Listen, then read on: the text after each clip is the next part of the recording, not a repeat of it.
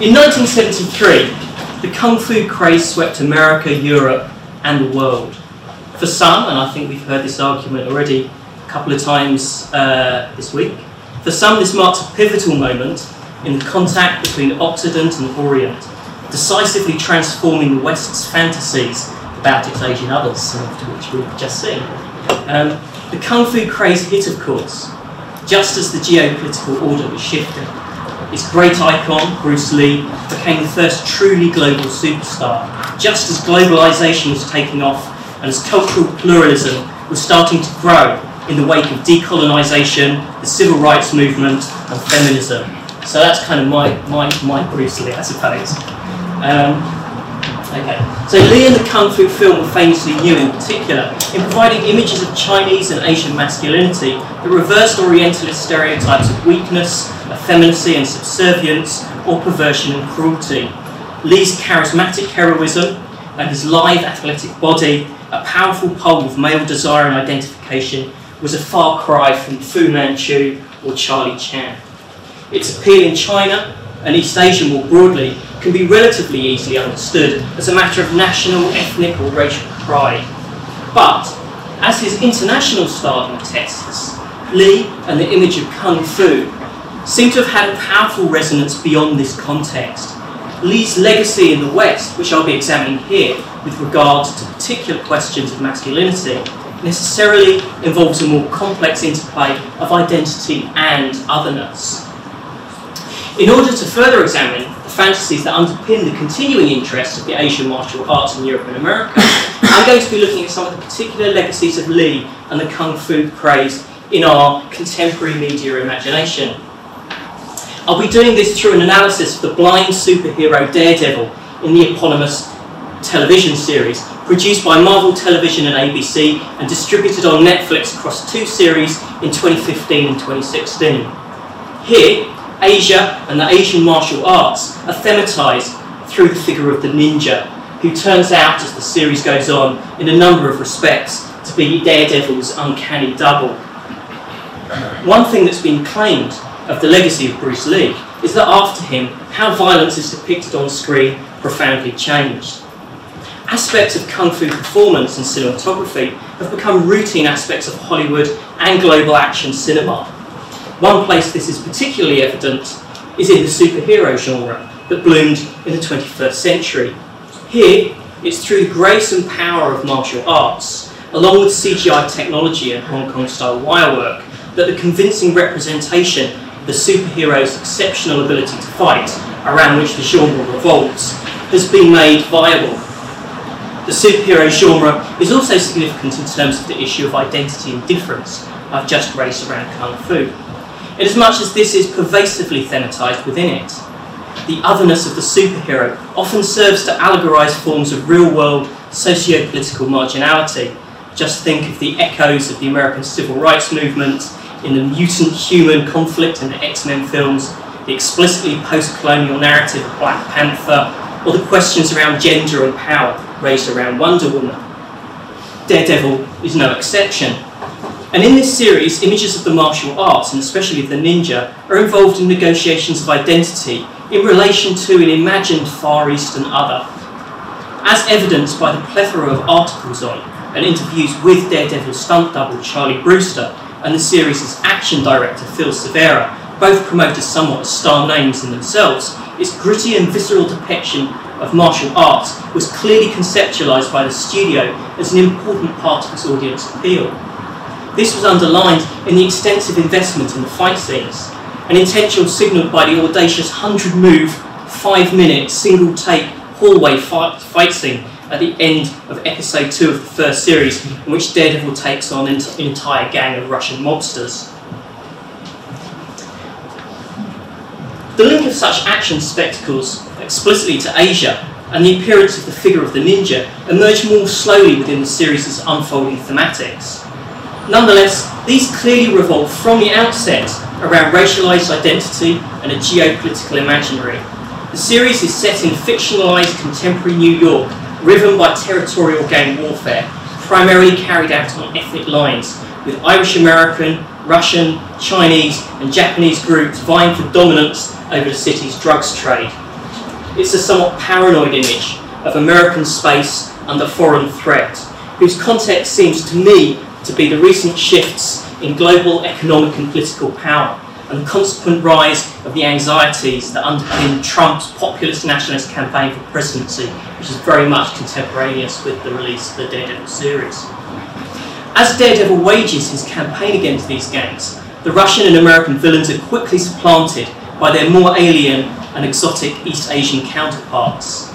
And Daredevil's true antagonist turns out not to be the white American mob boss turned politician Wilson Fisk, with some uncanny resemblances to Donald Trump, I think, but rather Nobu, the leader of a Yakuza gang that turns out to be a front for The Hand, a cabal of occultist ninjas whose true goal is world domination through mastering the secret of eternal life and the creation of an invincible human weapon. The striking resonances here of a long history of yellow peril imagery might already alert us to the possibility that Daredevil's fantasies of the Asian martial arts are not unmitigatedly progressive. The ninja is, in many respects, after all, a paradigmatic image of the threatening alien other, unseen, lurking, hostile, deadly, often swarming, their individuality cloaked in a uniform that hides their face. In line with stereotypes of the Asian, and in contrast to Western norms of self interest, cinematic ninjas pursue duty without human feeling and unto death. Their arts are untrustworthy, based on deception and trickery, rather than the honest strength and fair competition typical of the white hero in Hollywood cinema. Seen thus, Daredevil's plot follows many of the common tropes surrounding white martial arts heroes as described by Sean Tierney. Daredevil is schooled in ancient Asian arts, and to establish white mastery of these is pitted against his evil Asian counterpart, against whom he must triumph to prove his supremacy and the supposed naturalness of his cultural appropriation. Though Daredevil's propensity for violence seemed at first explained by his father's having been a boxer, it turns out as the first season progresses that in fact he was initiated into the art of fighting by stick. Point? Place?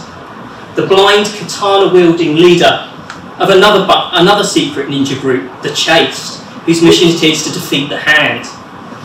Daredevil's martial arts are thus Asian too, and as the series progresses, this is made increasingly clear stylistically, with the bare scrapping aesthetics of some of the early fights increasingly supplemented with the acrobatic flips and wushu spinning kicks that are the media hallmark of Kung Fu or the ninja.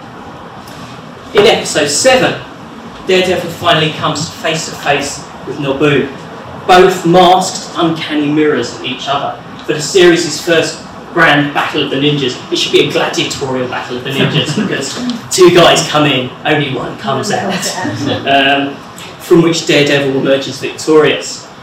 Such patterns might be further understood through Sylvia Chong's account of the Oriental obscene. For Chong, the original Kung Fu craze in the US fits into a wide pattern of depictions of Asia in the wake of the traumatic blow to American masculinity and patriarchy dealt by the Vietnam War. After this, Asia in American popular culture became a fantasy space of obscene violence and horror.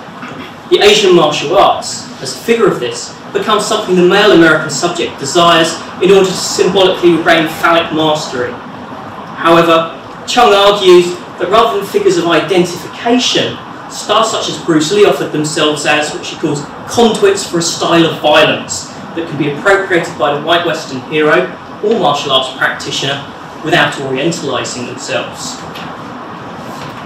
Reading Daredevil's ninjas in this way, not only the legacy of Bruce Lee, but also of the Vietnam War era yellow peril anxieties, is given further credence by an archaeology of its imagery. The ninja plots of the TV series, in fact, come from a run of the comic book uh, from the early 80s, when they'd also emerged a slew of American made ninja themed films. Probably the earliest of these, Enter the Ninja from 1981, and with its title, of course, making the inevitable reference to Bruce Lee, played out the familiar trope where the white hero, schooled in ninjutsu, is pitted against his evil Japanese counterpart to emerge victorious. This was a time when Japan had recently emerged as the world's second largest economy, causing similar anxieties in the Western media and political discourse to China's rise today. However, though Chong and Tierney's arguments are persuasive, I'm not convinced that their ideas fully account for the particular fascination of Daredevil or the role of images of the martial arts within this. Chong's description of the martial arts as appropriable without affecting identity doesn't account for the extent to which Daredevil not only uses ninja techniques of stealth and violence, but also models himself, resembles, and ultimately becomes a ninja. Chong's account underplays the extent to which the Euro American fascination with martial arts involves not just appropriation, but also self transformation through and captation by the image of the other. Hmm. It seems to me that I'm faced in Daredevil with something more like a process of simultaneous intercultural identification and differentiation described by anthropologist Michael Taussig in his book Mimesis and Alterity. I'll probably pronounce that word eight different ways in my paper. um, drawing in particular on the writings of Walter Benjamin and Roger Caillois, Taussig conceives mimesis not simply as mechanical copying, but as something grounded in the powerful compulsion in former times to become and behave like something else, a kind of primal drive evident even in animal adaptations to their environment. Such a conception of mimesis marks all representation as akin to sympathetic magic, and as Taussig puts it, quote, the wonder of mimesis lies in the copy drawing on the character and the power of the original, close quote. Representations and imitations, such as that involved in Daredevil's Devil's mimicry of the ninja, never leave us as subjects untouched by and in command of what we represent. We're also subject to what Caillois terms convulsive possession by the object of our imitation. For Taussig, the late 20th century marked a moment in which the thin borders of contact with others had come to envelop the entire cultural landscape, and in which cultures are no longer relative to their own cultural context, but are relative to each other. In such a condition, uh, as Taussig puts it, the West is no longer able, is no longer a stable identity against which mimetic alters can be confidently construed, opening the possibility of a novel anthropology not of the third and other worlds, but of the West itself as mirrored in the eyes and handiwork of its others, which is perhaps something that I'm trying to do here. Taussig's reiterated metaphor is of a hall of mirrors, not perhaps unlike that which Bruce Lee finds himself in, the Planets Enter the Dragon, in which our images and those of others are fragmented and the distinction between identity and difference begins to collapse in an ecstatic moment of mimetic excess that seems to undermine the possibility of stable identity formation per se. And I wasn't going to do this, but we could also translate that into a famous Bruce Lee quote there is no opponent, because the word I doesn't exist. So Taussig seems primarily sanguine about these developments. They do, after all, undermine the certitudes and positions of mastery on which an old colonial order was based. With his investment in Benjamin, the flash of mimetic excess, whether encountered in documentary footage of Trobriand Islanders playing their version of cricket, or in the spectacle of daredevils becoming ninja, may well seem a utopian moment of openness to the other, which promises to shatter the prison house of the world as it is. However, we might also need to note the relationship between Benjamin and Caillois' accounts of mimesis and developing theories of paranoia in the circle to which they belonged. Daredevil, perhaps, involves a complex ambivalence to his Asian others, as both pole of paranoid attraction and paranoid fear. One way or another, as I've already suggested, the politics of Daredevil's Orientalism seem profoundly marked by this paranoia. However, this is all not yet to have accounted for another key aspect of Daredevil's mimesis of the ninja, one that helps us nuance uh, its relation to the Oriental obscene. What's particularly striking in Daredevil is his physical vulnerability, a vulnerability linked to the very fact that his superpowers of enhanced sensory perception uh, emerge from disability. Daredevil is a blind superhero. Daredevil makes a stark contrast to characters such as the monstrously strong Incredible Hulk, the armoured Iron Man, or the bulletproof superhero Luke Cage. Against such images of masculine invulnerability and inviolability, what stands out throughout Daredevil is the spectacle of the hero's body bruised, penetrated, cut open, bleeding, and suffering. So he's probably a stoic hero, I'm guessing, as well. It seems paradoxically to be in terms of such a vulnerable, disabled, mutilated, and leaky male body that Daredevil hails the desires and identifications of its audience. There is, of course, a longer legacy of blind or crippled martial artists in cinema. It reaches Daredevil in part, perhaps, via the 1989 film Blind Fury, in which Rutger Hauer plays yet another white hero who, guess what, finds himself pitted against his evil Asian version and triumphs victoriously against them. Um, uh, but also beyond that, into uh, Blind Fury was itself a remake of the 19. Sorry, that's that. of the 1967 film um, Zatoichi Challenged. So it, it, you know he's drawn from a kind of a long-running uh, character from the series throughout the 1960s, basically um, of Japanese films. Um, and Zatoichi is just the tip of an iceberg of East Asian films made during the 1960s and 1970s, which featured disabled or mutilated heroes. And Man Fung Yip, for one, has interpreted these as responses to what he calls the profound social fractures caused by the twin processes of modernisation and colonisation in the region. Handicaps come to allegorize experiences, dispossession, and disempowerment with the magical skills of the blind sick, sword and singling, signalling a desire to be healed and re-strengthened. For Chong, the figure of Kung Fu in America serves as a similar emblem of transcendence of historical trauma. And she notes the contrast between what she calls the body incontinent and Kung Fu's body mastered.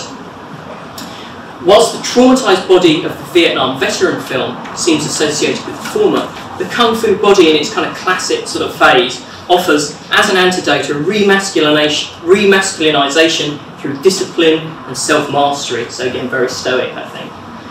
Even if the arc of the series, with Daredevil's acquisition at the end of season one of an armored costume, is towards mastery, Daredevil's ninjified body is nonetheless primarily represented closer to the pole of incontinence. And in this, he seems to offer something different to Bruce Lee's hyper-trained physique. So, just to remind us of his incontinent body.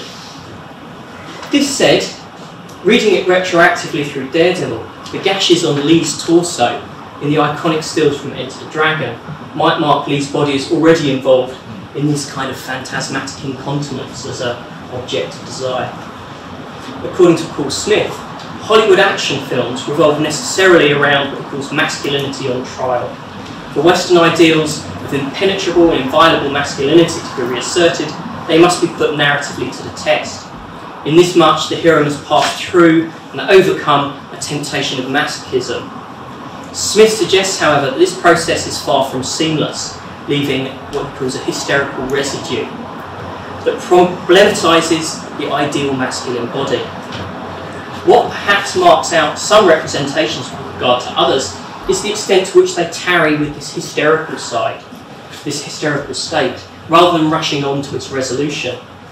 Through his brush with the obscene violence that American culture so often associates with Asia and Asian martial arts, Daredevil is a figure who remains suspended in this position of hysteria. And is primarily, and it's primarily in such a guise that Daredevil addresses, I think, the fascination desiring identification of an audience. So where does that all leave us? Come to the conclusion. I hope very much that I've presented the appeal of Daredevil here as a complex phenomenon.